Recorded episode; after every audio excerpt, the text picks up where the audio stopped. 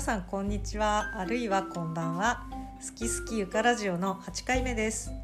今日は森ゆかの一人語りでお送りします。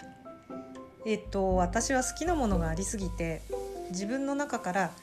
こうそれらがこうぶわーっと溢れ返ると単行本にしたりしているんですけれどもまあ逆にこの「好き好きゆかラジオ」では私が誰かの好きなものを聞きに行くっていうコンセプトで始めようと思ったんですね。まあしかしですねこの、えー、新型コロナウイルスですねこれによってまあちょっとあれよあれよという間にこうで人に会えなくなってしまったわけです。まあそれまでいくつかゲストのお話を取っておいたりあとは身近な人に頼っていたんですけれども、えー、ここでちょっとルールを変えて私が一人で話しちゃってもいいかなと思うようになりました。もうこんなことあの3ヶ月前は想像もしてなかったですよね。こうまさに、えー、現実が SF を超えたんじゃないかと。まあそんな気にもなってしまいます。まあともかくこんな時でも好きなものについて語ったり、えー、聞いたりするのは、えー、非常にこう幸せな気分になりますよね。というわけで、えー、っと今日は私の大好きなボードゲームについてお話ししようと思います。あのここ数年人気復活してますよね。えー、お店の中のこうちょっといいところに積まれてたりするのを見るとこう嬉しくなってしまうんですけれども私子どもの頃から本当に毎日のようにボードゲームをやっていておなじみのこう人生ゲームとかオセロとか将棋とか五目並べとかまあ小学校高学年まで一人っ子だったんですけどまあ、それでなんであのボードゲームかというと、あの、自分の中に何人かこうストックしてあるんですよ別人格を。で2人で対戦する時は1人呼び出して4人で対戦する時はま3人呼び出してそれなりに1人でもあのうまく遊んでたんですけど一人っ子の方そうじゃなかったですか？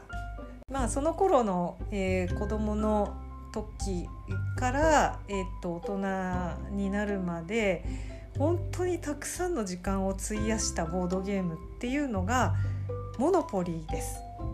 名前を聞いたことある人は多いんじゃないかと思いますがこれ、えっと、1935年にアメリカで一般発売されて大ヒットしたボードゲームです。でこれどういうゲームかと言いますとものすごい簡単に言うと、えっと、ベースはすごろくみたいなものです。最適な人数は4人ぐらいなんですけれどもあうんそうですね2人とかだとちょっとつまんないですね。サイコロを振って駒を進めて止まったところの土地を買います。でそこの土地に家を建てたり、まあ、家を何軒か建てた後はホテルにしたりするんですけれども後から来た人がそこの土地に泊まったら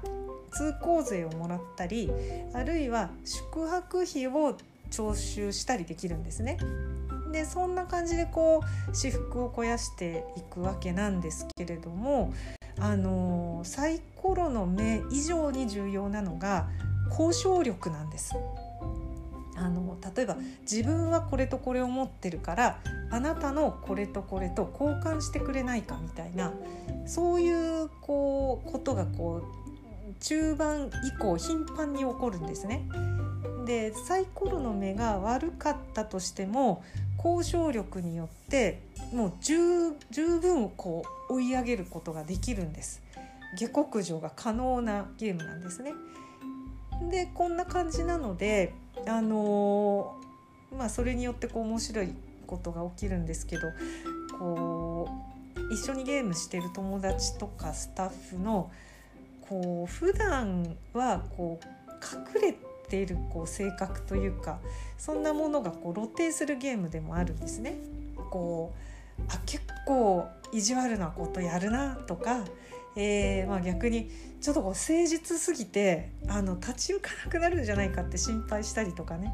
あのそういうこう普段は感じられないようなパーソナリティが垣間見えるっていうこともあの非常にあの面白いゲームです。でこのゲームその、まあ、アメリカで生まれたゲームで各国語版が世界中で売られてるんですけれどもあのそれとは別にまた、えっと、スペシャルエディションっていうのが無数に出てるんですね。例えば、えっと「スター・ウォーズ」版とかディズニー版とかポケモン版とかもあります。でうちにも何種類かあるんですけれどもその中で一番豪華なのが、えーと、1997年香港返還版というモノポリーなんです。でこれがですね、まあ、例えばその土地の名前が香港の土地になってたりします。例えばですねえっ、ー、とそうですね香港に行ったことがある人なら聞いたことのあるようなモンコックとかレパルスベイとかあとはクイーンズロードとかね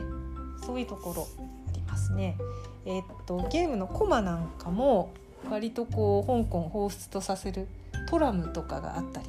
あとお札のデザインがちょっとこう香港ドルのような感じになっていたりあとまあいろんな、えー、細かい細工が非常にこう、えー、素晴らしいんですが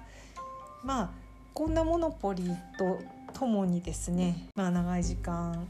えー、プレイしたのがチェスですね。でチェスはまあ子供の頃はそんなにやってなかったんですけど大人になってからかなり、えー、やるようになりました。で正直私強くないですあの弱いんですけど好きなんですね。まあどういうところが好きかっていうとそのモノポリって結構おやつ食べながらとか雑談しながらとかなんとなく他のことを考えながらでもできるゲームなんですけれどもあのチェスとか、まあ、将棋とか囲碁とかですねもうこれ以外何も考えられないっていうところがすごくあの好きですねあの爽快感があると言いますか。でこれあの調べると,、えーと、紀元前の古代インドのチャトランガっていうゲームが、まあ、元になっているそうで8世紀にロシアを経てヨーロッパに伝わってそこからこう全国に広まるんですけれどもあの将棋がちょっとルール似てるなと思ったら、えっと、将棋もこのインドのチャトランガがルーツなんだそうです。あの将棋と違うところは、えっと、将棋は取った駒を再利用できるんですけどチェスはできないですね。であとあの動き駒の動きはチェスの方がちょっとこうトリッキーな感じがします。えっとでこのチェスもうちにいろんな形が、えー、置いてあるんですけれどももうほんとチェスはさまざまなデザインがありますよね。でうちにあるチェスの中でまあ最も愛らしいのが IKEA のチェスなんです。あの IKEA がチェスを出してたんですね。えっ、ー、とこれラッチョっていうシリーズで LATTJO です。でただこれあの今は店頭にないんですがえっとまあ気まぐれに再販されることもあるかと思うので、まあ、もし興味があったらちょっとチェックしてみるといいんじゃないかなと思います。であのまあ、どのような見かけかと言いますとですね、まあえー、っと素材は木です。こんな感じで触れ合うと木のこう心よい音がするんですね。でこのコマの基本的な形は円筒形です。凝った形ではないです。この円筒形にイラストがプリントされているんですけれどもこれがですねこのイラストがまっすぐ横に移動できたりとかですねあのその辺がちょっと違うなと思います。えっと、輪郭がこうはっきりした切り絵みたいな感じなんです。でこれがえーと、クリアにもうはっきりとこうプリントしてあってもうねあの存在感が素晴らしいんですね。でこれで絵本が作れるくらいの、えー、愛らしいデザインです。でこのですね IKEA のチェスは大きな木製のアタッシュケースみたいな中に入っていてこのケース自体が、えっと、外側2面内側2面の、まあ、ゲーム版になってるんですね。でコマもチェス以外にいろいろ入っていて、えー、とバックギャモンとか、えー、その他全部で4種類のゲームができるようになっています。であのまあこれら今あのお話ししているゲームの写真は私の SNS にアップしますのでちょっと興味のある方ぜひぜひ、えーと、Twitter、Instagram、えー、Facebook、えー、いずれにも上げておりますので見てみてください。えー、っと今 IKEA のお話ししましたね。でもう一つ、え、っと気に入ったチェスがあるんですけれども、えー、ちょっとこう手のひらに乗るくらいの小さい金属製のえー、2つ折りのチェスなんですけれどもこの2つ折りになっているものをこう開くと中に小さいコマがこう並んでいて一つ一つにマグネットがついてるんですね。で開いたゲーム盤にこうくっつけて遊ぶことができるんですけれども倒れたりしないので、えっと、電車の中とか飛行機の中とか揺れるところで存分に、えー、遊ぶことができるという、えー、そういうゲームです。でこれあのフリーマーケットで買ったんですけどポンド表示なんですね17.99ポンドって書いてあるのでイギリスのものなんですがゲーム版にですねロンドンの地下鉄のマークがついているのでえー、っとロンドンの地下鉄のオリジナルかあるいはあの交通博物館が作ったものなのかという気がしないでもないんですがちょっと他にあの何の表示もないのでえー、謎ですね、まあ、これも非常に素敵なデザインなのでぜひぜひ写真を見ていただきたいと思います。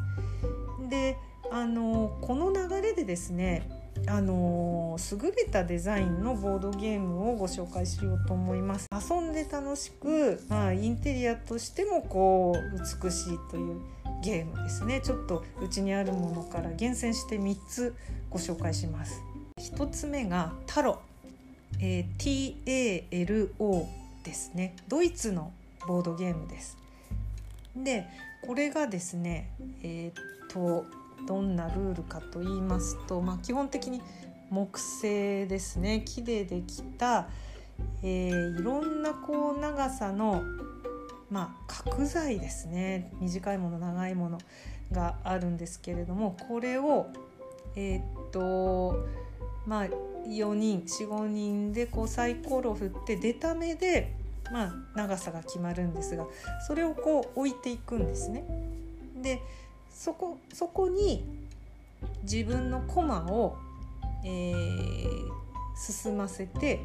だんだんこう上に上がっていく。で、えーと、ある程度の高さまでたどり着いたら勝ちなんですけれどもこれがですね、あのー、非常にこう何回かプレイしていくうちにこう美しく勝ちたいと思うようになるんですね。でこれあの、まあ、木材を組み合わせてこう建造物のようなものが出来上がっていくわけです。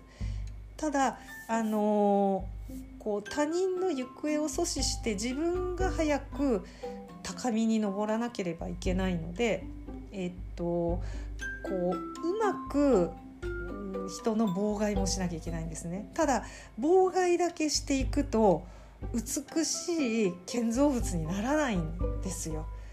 こうそれとなく妨害しつつ、えー、っとまあうまいこといろんな木材を使って順番に組み立ててそして自分の駒を一歩ずつこう上に進めていくっていうことを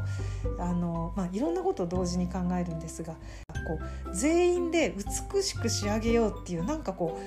う連帯感みたいなのも芽生えるんですねそういうあの不思議なゲームです。えー、であのー、さっき紹介したモノポリや、まあ、一般的なチェスはもういろんなサイトや店頭で売ってます。で今お話しするこの3つこれからお話しする3つはまあそこまで一般的ではないのであの現時点でどこにあるかっていうのも合わせてお話ししようと思います。でこの太郎は、えー、今アマゾンでは取り扱いがあるようです。ただあのそんなにこう大量に生産している気配はないのであの、まあ、時期によってはないないこともあるかなと思います。で、えー、2番目ですね。えっとカテドラルというニュージーランドのボードゲームです。えっとニュージーランドってちょっとあの珍しいですよねあの私も他には知らないんですけれどもこの「カテドラル」というボードゲームが、えー、これもまた木製ですちょっとコマをこんなこう持ってぶつけるとすごい心地のいい木の音がするんですがこれあの名前の通り境界なんですね。コマが境界の形をしています。ただ大きさがバラバラでえっとまあ白と黒に分かれているんですけれども、えっと、2人で対戦してこうゲーム盤にこのいろんな形の境界を1個ずつ置いていくんですね。で置きながらこう陣地を作るというで最終的に、えー、陣地の広い方が勝ちというそういうゲームなんですけれどもこの木製の教会の形が非常に美しいんですね。あの決して、えっと、手の込んだものではないです。あの非常にシンプルな形なんですけれどもあの順番にゲーム盤にこう置いていくボードに置いていくとですね中盤あたりでなんかこうあの中世の街並みがこう再現されてるなみたいなあのそういうこう美しい瞬間がこうやってくるんですね。で、まあ、もちろん本当にあのゲームですから勝つのが目的なんですけれどもこのゲームもまたそのこう美しさを楽しむというかその街ができていくプロセスにこう喜びを感じるゲームですね。このゲーム実はあの残念ながら今この時は Amazon まあ、日本のアマゾンでは欠品中なんですけれども、えっと、アメリカのアマゾンでは買えますただ、えっと、よく見ますとちょっと、えー、リニューアルされたようなんですねえっと、悪い意味でよくできた造形になってしまってるんです。今私がご紹介してるのは木でできていて非常にあの造形もシンプルなんですが、えー、リニューアルバージョンは多分あの樹脂ですねプラスチックなんじゃないかと思います。で、えっと、教会の窓とか柵とかそういった細かい造形が、えっと、再現されているようです。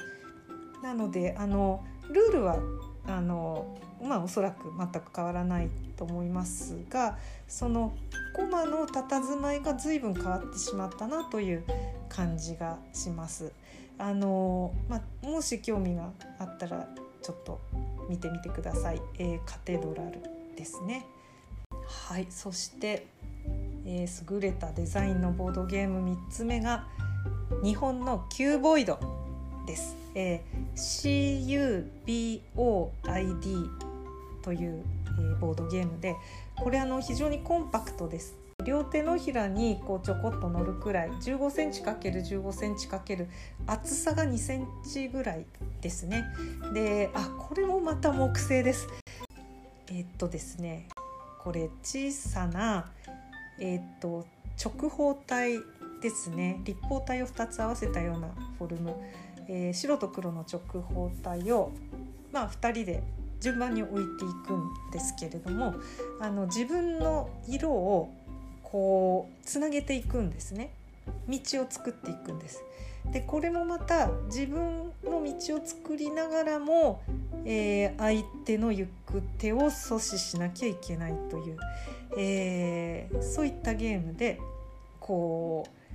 シンプルながらもこう激しいこう攻防が繰り広げられるというそういうゲームです。で非常に美しくってでこれあのテント、えー、TENT テントさんというあの、まあ、デザインチームが作っているんですけれども、あのこういったゲームの他に非常にこうえー、っと素晴らしいデザインの日用品をたくさんデザインされている方々です。であのこのキューボイドは、えっと、このテントさんのサイトからも買うことができるし、えっと、ツタヤでも見かけますね。えっと、中目黒のツタヤにもあると思います。えー、っと、これ本当にあの、コンパクトなので私旅行にも持って行ったことがあります、えー、ご紹介している写真は私が飛行機の中で使っているところですね、えー、ぜひぜひご覧になってください。なんかこうお話ししているうちにちょっとこうね遊びたく